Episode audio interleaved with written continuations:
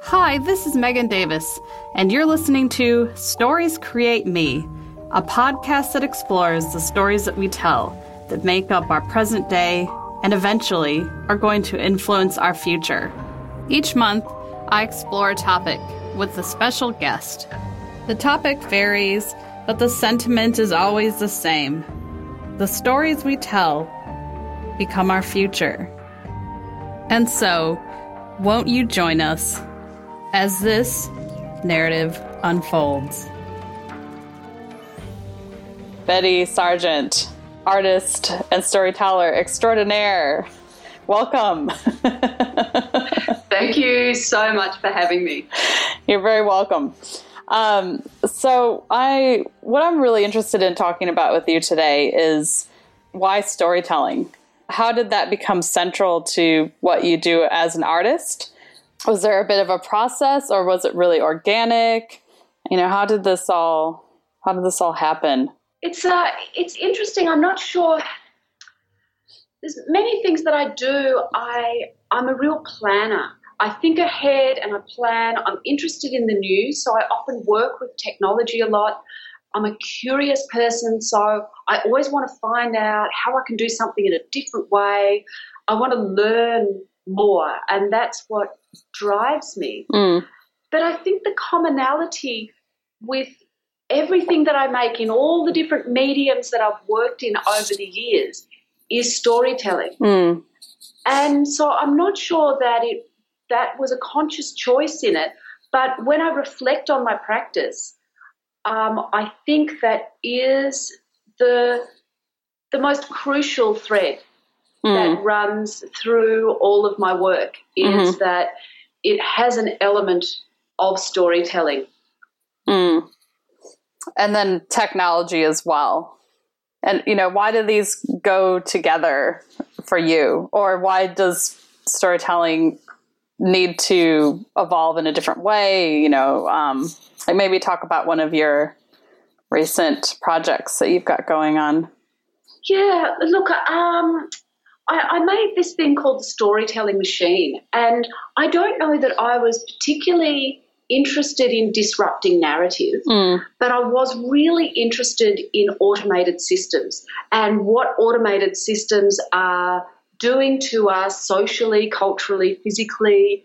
And I suppose as a result of that, I, I did disrupt narrative because Mm. the, the machine is really a participatory media artwork where people can come along and draw any picture, and they do that on an A4 piece of paper, Mm. and then they put it inside a photo booth that I worked with a team Mm. that we designed and built, and press a button, and their picture is automatically animated, and it's instantly put into these video worlds that are projected onto surfaces in an exhibition space.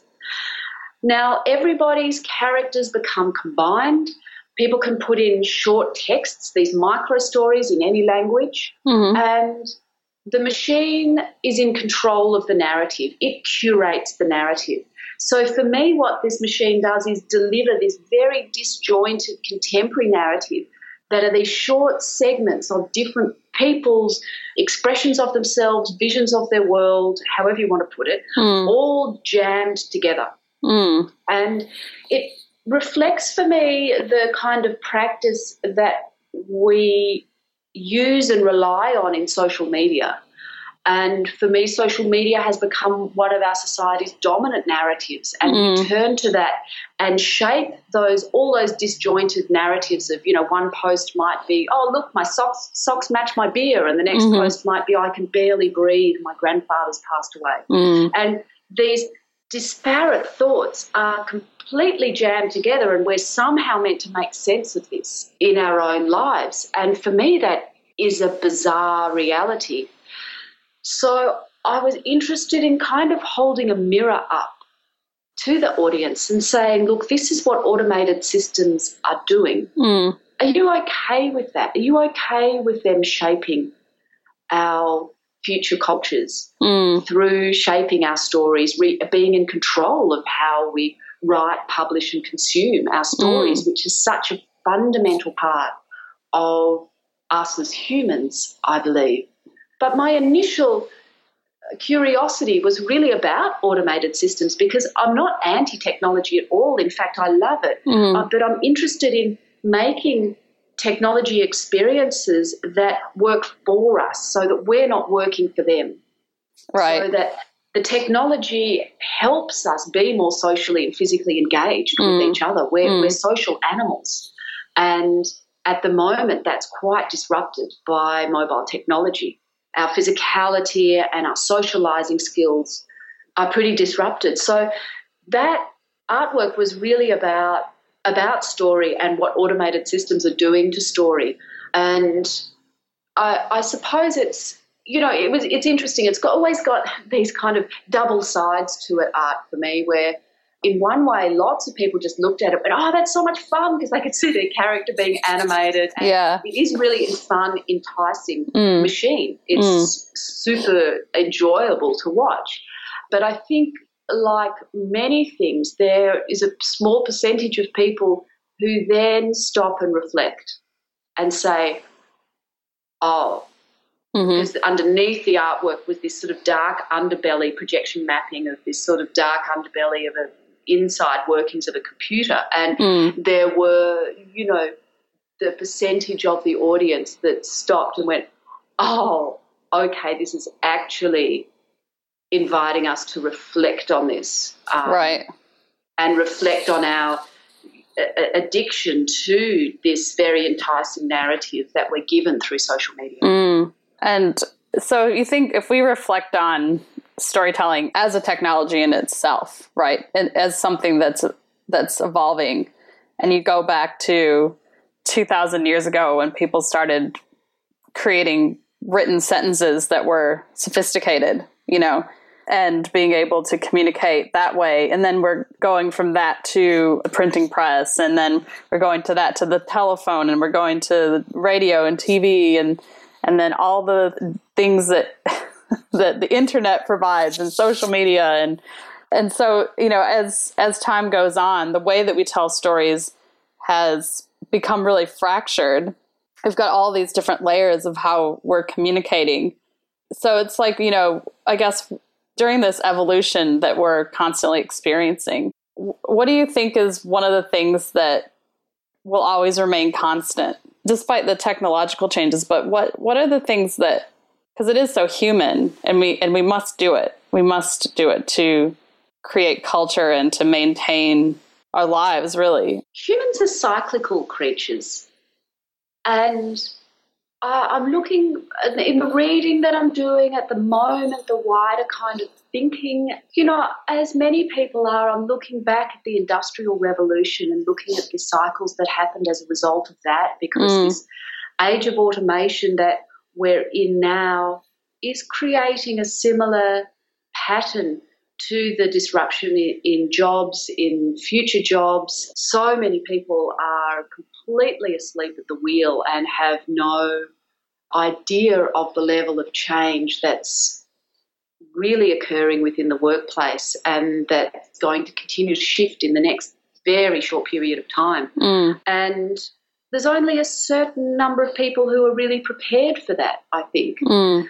So I think that the the commonality that I can see is maybe the longest story of humans is that we continue to make the same mistakes over and over again. or we can say that we, if we're going to go glass half full on it, we Yeah. can say we we continue to design and imagine our ways out of situations and into better future situations Mm. as well. Mm. And I am a great optimist, so I'm not a doomsday person at all with where Mm. we're at, but I'm Mm. definitely one that's actively involved in educating people. Like all of the art that I do is Mm. there's workshops that run beside it Mm. and talking to people, teenagers, seniors, everybody Mhm. about future jobs, future work, which is really, you know, laying the path for the future story Mm. Yeah. And as things change and and continue to change, we're getting worse at predicting the future because you know there there used to be a time when we would say we could project reasonably 15, 20 years, and understand what a marketplace is going to look like or how people were going to be able to interact and within a certain economy. And now we're in this phase where it's it's really it's really opening up, right? And and and it's scary, but it's also so full of possibility, right? And so when you're when you're talking about your education process and you're talking about all the you know the, there's a lot of good things to come as well as things that probably won't be so great for a lot of people. Is there like a particular message or takeaway that, or, or something that you like to stress moving that forward? Well, I, I suppose one, just backtracking to something that you said about it, it's difficult to predict now, or we're not as good at predicting right now. Mm. I don't watch mainstream media news. Mm. I don't engage at all. And I think we are fed a message about uh, predictive stats that and predictions that are really training us to think in a particular way that's not useful for me. It's mm. just my choice. Mm. But I do engage with a lot of reading. I follow journalists online, particular journalists, and I'm quite specific because I like to be careful with what I spend my time with because time's mm. the biggest commodity. And mm. so I'm careful about who is feeding me the information. Mm-hmm. That I that I take in in, in my learning, mm. and I'm not so sure that the whole of society is bad at predicting where we're going. But I think mainstream media has a vested interest in telling us a certain message. Personally, I'm not particularly interested in that message, so mm. so I avoid it. But to jump to your next question about, you know, perhaps if I have something that I'm really driving forward or a message that I try to give over to people is this idea of knowledge sharing mm. and empowering people, not empowering people, but um, just acknowledging that we all have inherent knowledge. And that when we share this, it's a fascinating process of what we can learn from each other. Mm. And this age of automation is not just about people who know about computers. Sure, if you want to get a job, mm-hmm. you need to know computer coding. That is without a doubt. It's up there with English. Mm. English is, is essential in the Australian education system. In my mind, computer coding is as well. Mm. There's lots of ways you can do that. And there's a free online course at Harvard that I tell everybody about Introduction to Computer Science. Okay. It's free and it's a Harvard University degree. You pay for the certificate. Mm. And in saying that, I'm not saying everyone needs to be a coder, mm. but if you love something and you're good at it, you're in a great position. Make that your job. Mm-hmm. Learn computer coding and you'll be employable. Mm-hmm. So it's kind of a really simple system for me. And, and I think that people can really create their own story within their own life. They can live, particularly now, out of any time where mm. we're much more entrepreneurial than any other time. Mm. And I think artists are the expert in this. Mm. We have been salvaging, been resourceful, we've been disrupted, we've been all those words that people are using all the time. Now we've hot desked our entire life. yeah, yeah. We are the absolute experts in what's happening right now. Mm. We've been not by nature, but by design, we are entrepreneurial. We have mm. to. If you're still surviving as a professional artist, you are an entrepreneur. Mm.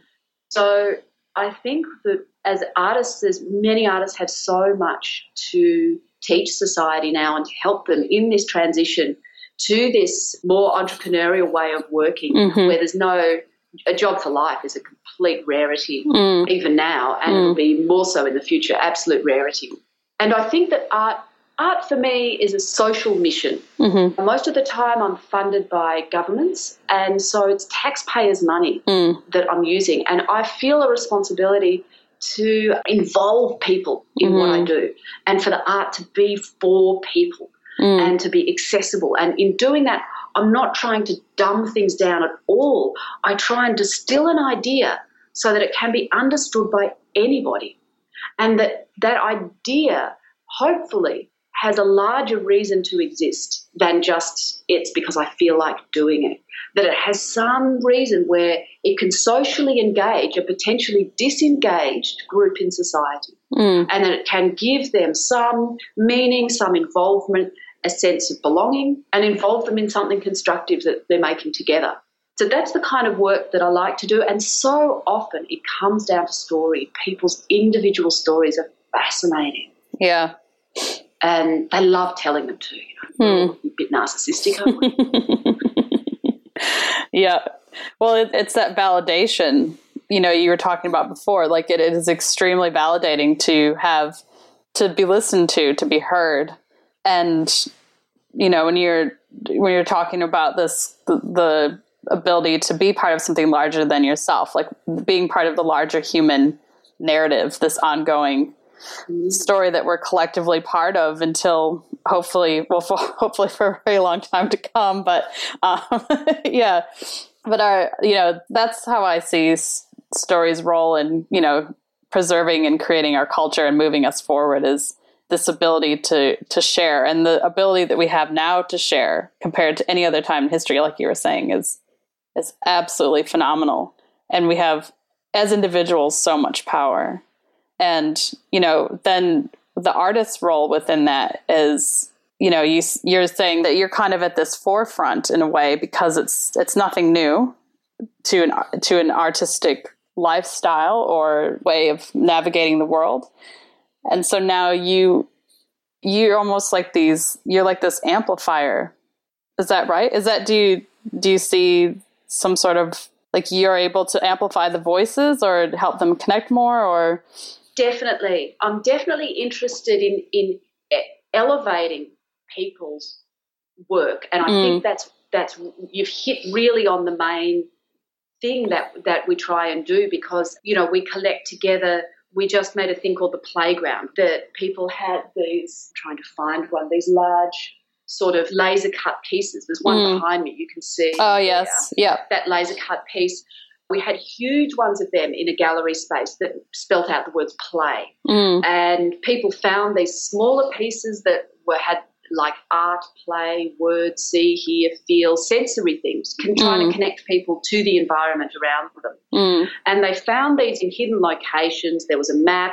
At printed map, but also the locations and cryptic clues were online. So it was kind of a geocaching game. Okay. And people found them, they brought them to the gallery, they slot them on mm. to this central frame. And they're all words. So together they make this kind of disjointed narrative as well, mm. Mm. where the, all these words are slotted together and all these letters, and they start to spell different things. Like mm. sometimes you'd see play, sometimes you'd see pay pay for play and like there's all these different kind of yeah. plays on words which I found fascinating. Mm. people could also take photos of their environment, and these were kind of the play of light on a texture. So we're not talking selfies, mm. talking very abstract images, and then upload these, and these would be automatically project, projected onto the acrylic sculpture. So the shape of this sculpture and the visuals that were projected onto it, so the colours and the feel of it, were completely directed by the public. But what we did through giving them the materials and crafting the materials was enable them to elevate the work that they do because there was a certain design quality to the connecting of these pieces, mm. which did sort of elevate this, the way in which they were slotted together because it was, you know, that took a long time of prototyping, crafting, testing to really get those pieces right so that people mm. could play with them in the most easeful way and create shapes that they wanted to make mm. and completely driven. But it looked amazing in the mm. end. And the pictures that they sent in, we animate in real time, so it makes sort of generative art. Really. So okay. animation of it is never the same in so the artwork never looks the same in any two moments. The imagery is constantly sifting through each of the images that people have contributed, people could still identify their image, so they could still see themselves in the artwork. Mm. But a photograph of the fabric of their skirt, for example, was elevated to a much higher level. They could still recognize it, but it shone mm. on that artwork. So I, I definitely think that's a part of our job is the using the skills that we have to yeah, I like to make big art and mm. and to enable people to really be a part of that from the ground up. But I also wanted to just, I was curious about something you said before Mhm. about social and saying that, well, not about social, you're talking about the internet and about how, our ability to uh, have a voice or something or to be Mm, a freedom to be heard or something Mm. like never before. mm, And I would just actually question that mm-hmm, myself. I think that's the narrative we're fed. mm, But what's actually happening is we all know there's never a free lunch. What's Mm. happening is that these platforms are for free because our data is being mined. mm, So that we have the freedom to say anything we want for sure. mm-hmm, The more we say, the better. The bigger our audience, the better. Because the more data that can be mined about us and the more information can be collected. And this is being used in an incredibly diverse way mm, and will affect our futures in a really diverse way. mm-hmm, How much we pay for things, mm-hmm, such as insurance, mm-hmm, you know, whether we will even be able to get health insurance in the future, depending on what you've searched on Google, mm-hmm, because everybody likes to, you know, play Google Doctor. And unless, you know, you're, you know, careful about how you organize your browsers and what you're signed into, all of that's logged. Mm-hmm, So I, I would sort of question our ability, our freedom within that. I think that was the word freedom or something you used that I kind of thought, yeah, that that's what we're being told, but I'm I, I'm suspicious there. mm, I don't think it's a freedom. I think it's a, a like a, a tidbit that we've been given, mm-hmm. a shiny bauble in the corner to distract us from the real picture. Mm-hmm. So there is a bit of a trade off, as you've pointed out. Mm. But and where I guess where's the tipping point? Because there is so much pleasure in doing it as well, right? you know. Yeah, yeah. And and I walk that line. I walk Mm. look, I'm a total digital person, yeah. and I walk that line. But I'm not. I am not open about everything. Mm, I am quite targeted about what I share on social, mm, and I'm quite targeted about the personal details that well people can find about me on the internet. mm-hmm, In terms of the data that's being collected on me, I am not going to go and live in the mountains with no Wi Fi, mm-hmm, but at least I like to be eyes wide open. mm, And so I don't. I don't feel like it's an amazing freedom for me. mm-hmm, It it it provides me a service, mm-hmm, and I pay for that service mm-hmm, with my data.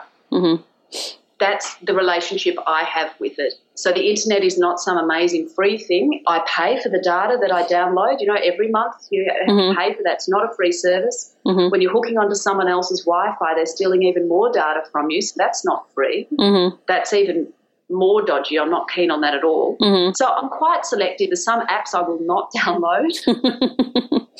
Yep, I think I know which ones you're talking about. yeah, it's uh I mean that's definitely the other side of the coin, isn't it? And there's there's a lot of different, you know, I guess there's lots of different cultural conversations going on around that. You know, you look in certain parts of Europe like Germany, for example, Google has to block out certain addresses and homes if people ask them to and whereas in the US culturally people are totally most people are seem to be totally fine with the trade-off. There and a lot of them are increasingly aware of what's happening when they're signing over things.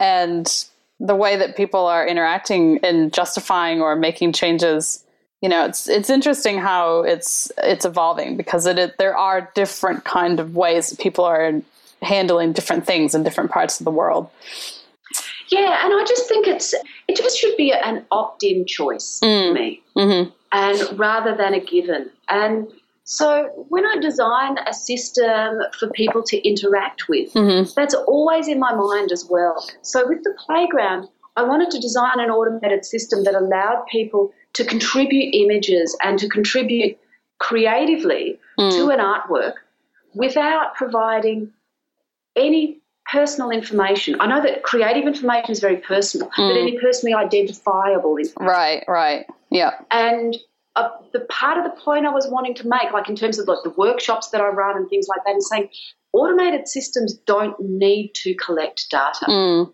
So it's not automation and it's not technology that people, some people are sort of pushing back against or has, have a disease about Mm. in terms of data collection.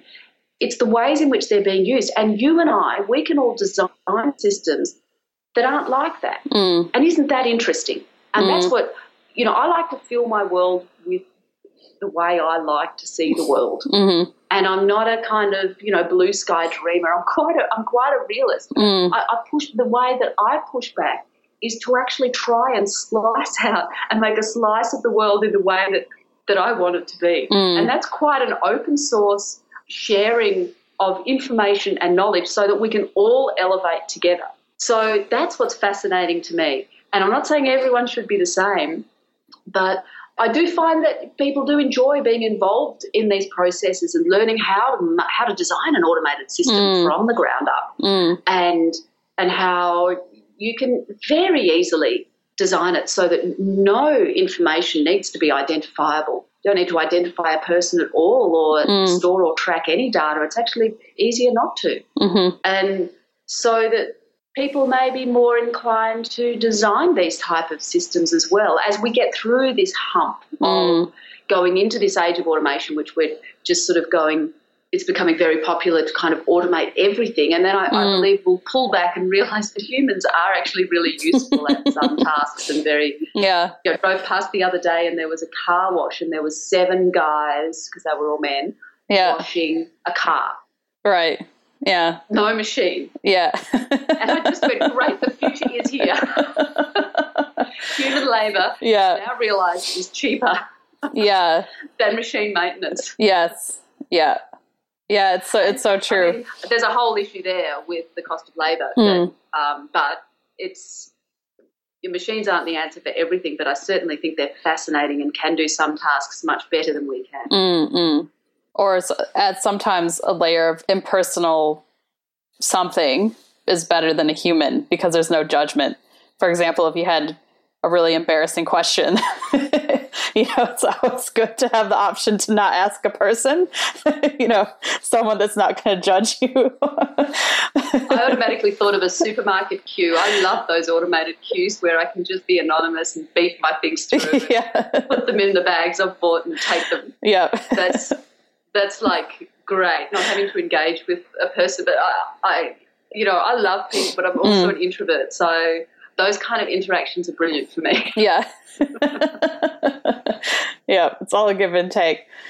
So we've we've just about gone a half an hour. There's just one one question though that I I wanted to ask because I thought it was really interesting how you were talking about there's like this hump that we have to get over where we think everything needs to be automated or that there's so many, you know, that the benefits possibly of automation or perhaps even artificial intelligence are being overemphasized and that we will pull back a bit. Because you you know if we talk about cycles with humans we're not very good at moderation.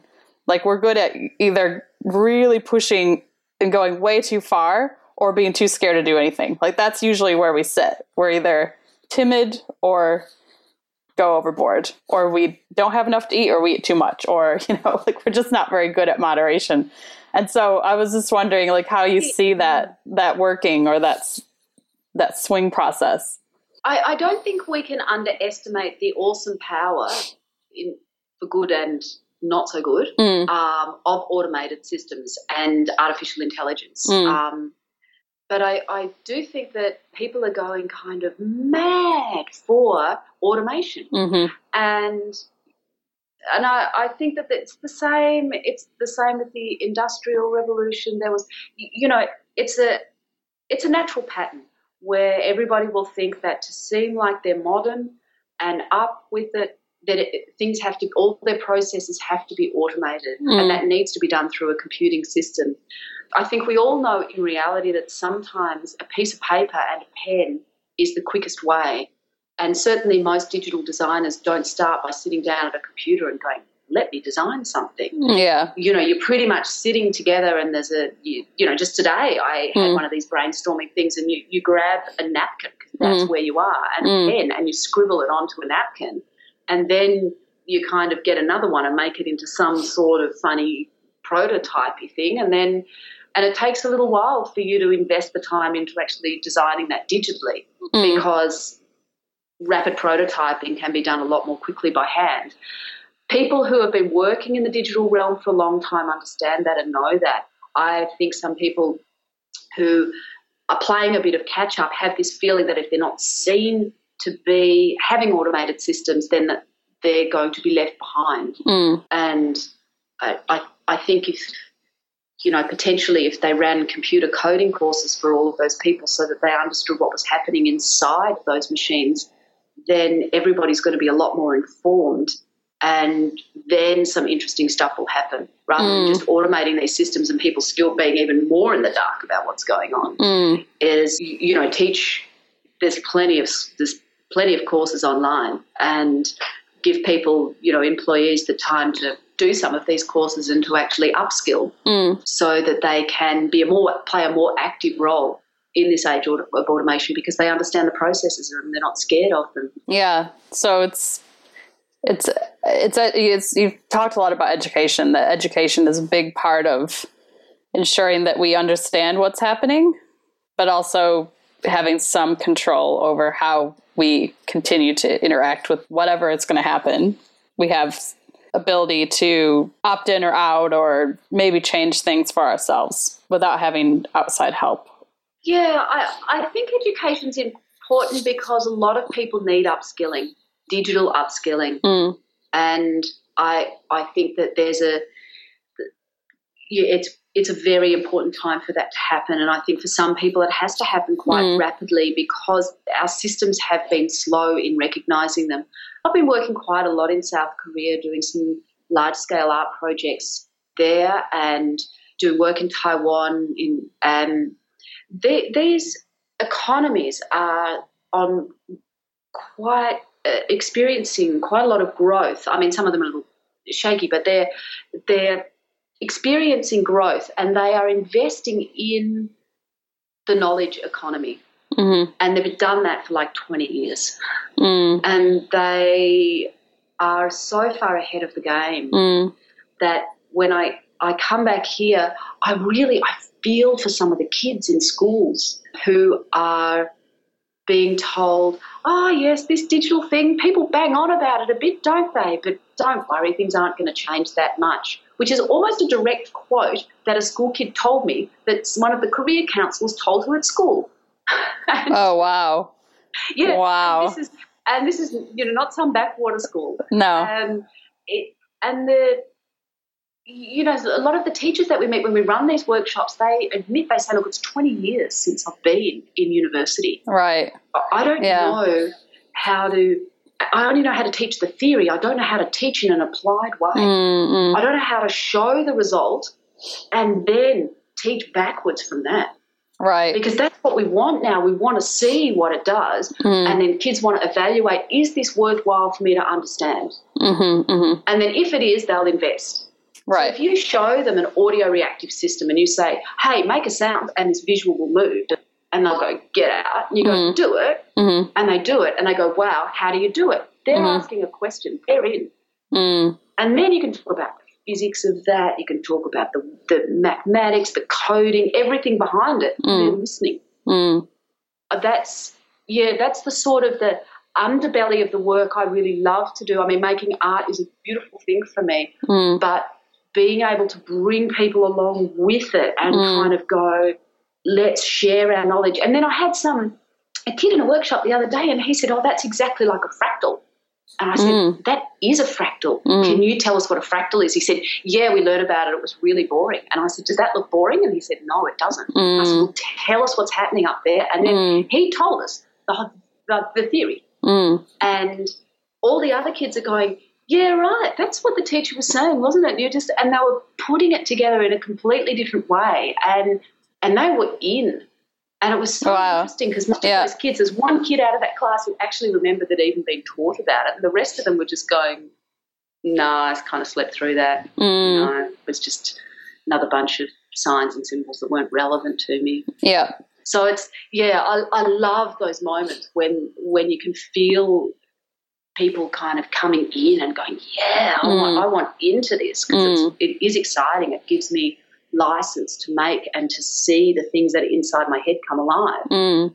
And that's that's a great opportunity for anybody, regardless of what career you want. You know, just Mm. the chance to have that experience. Well, it's it's pure creative expression, isn't it?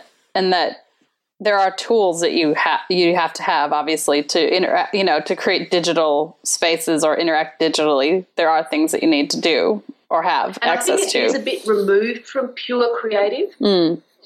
you know, I, I think if you can, if you are a um, intuitive poet or something that channels poetry and speaks it or whatever, then Mm. that, that's kind of that's some kind of pure art. If you are an expressionist painter that in that moment releases your moment of inspiration onto a canvas, there's a sort of purity in that.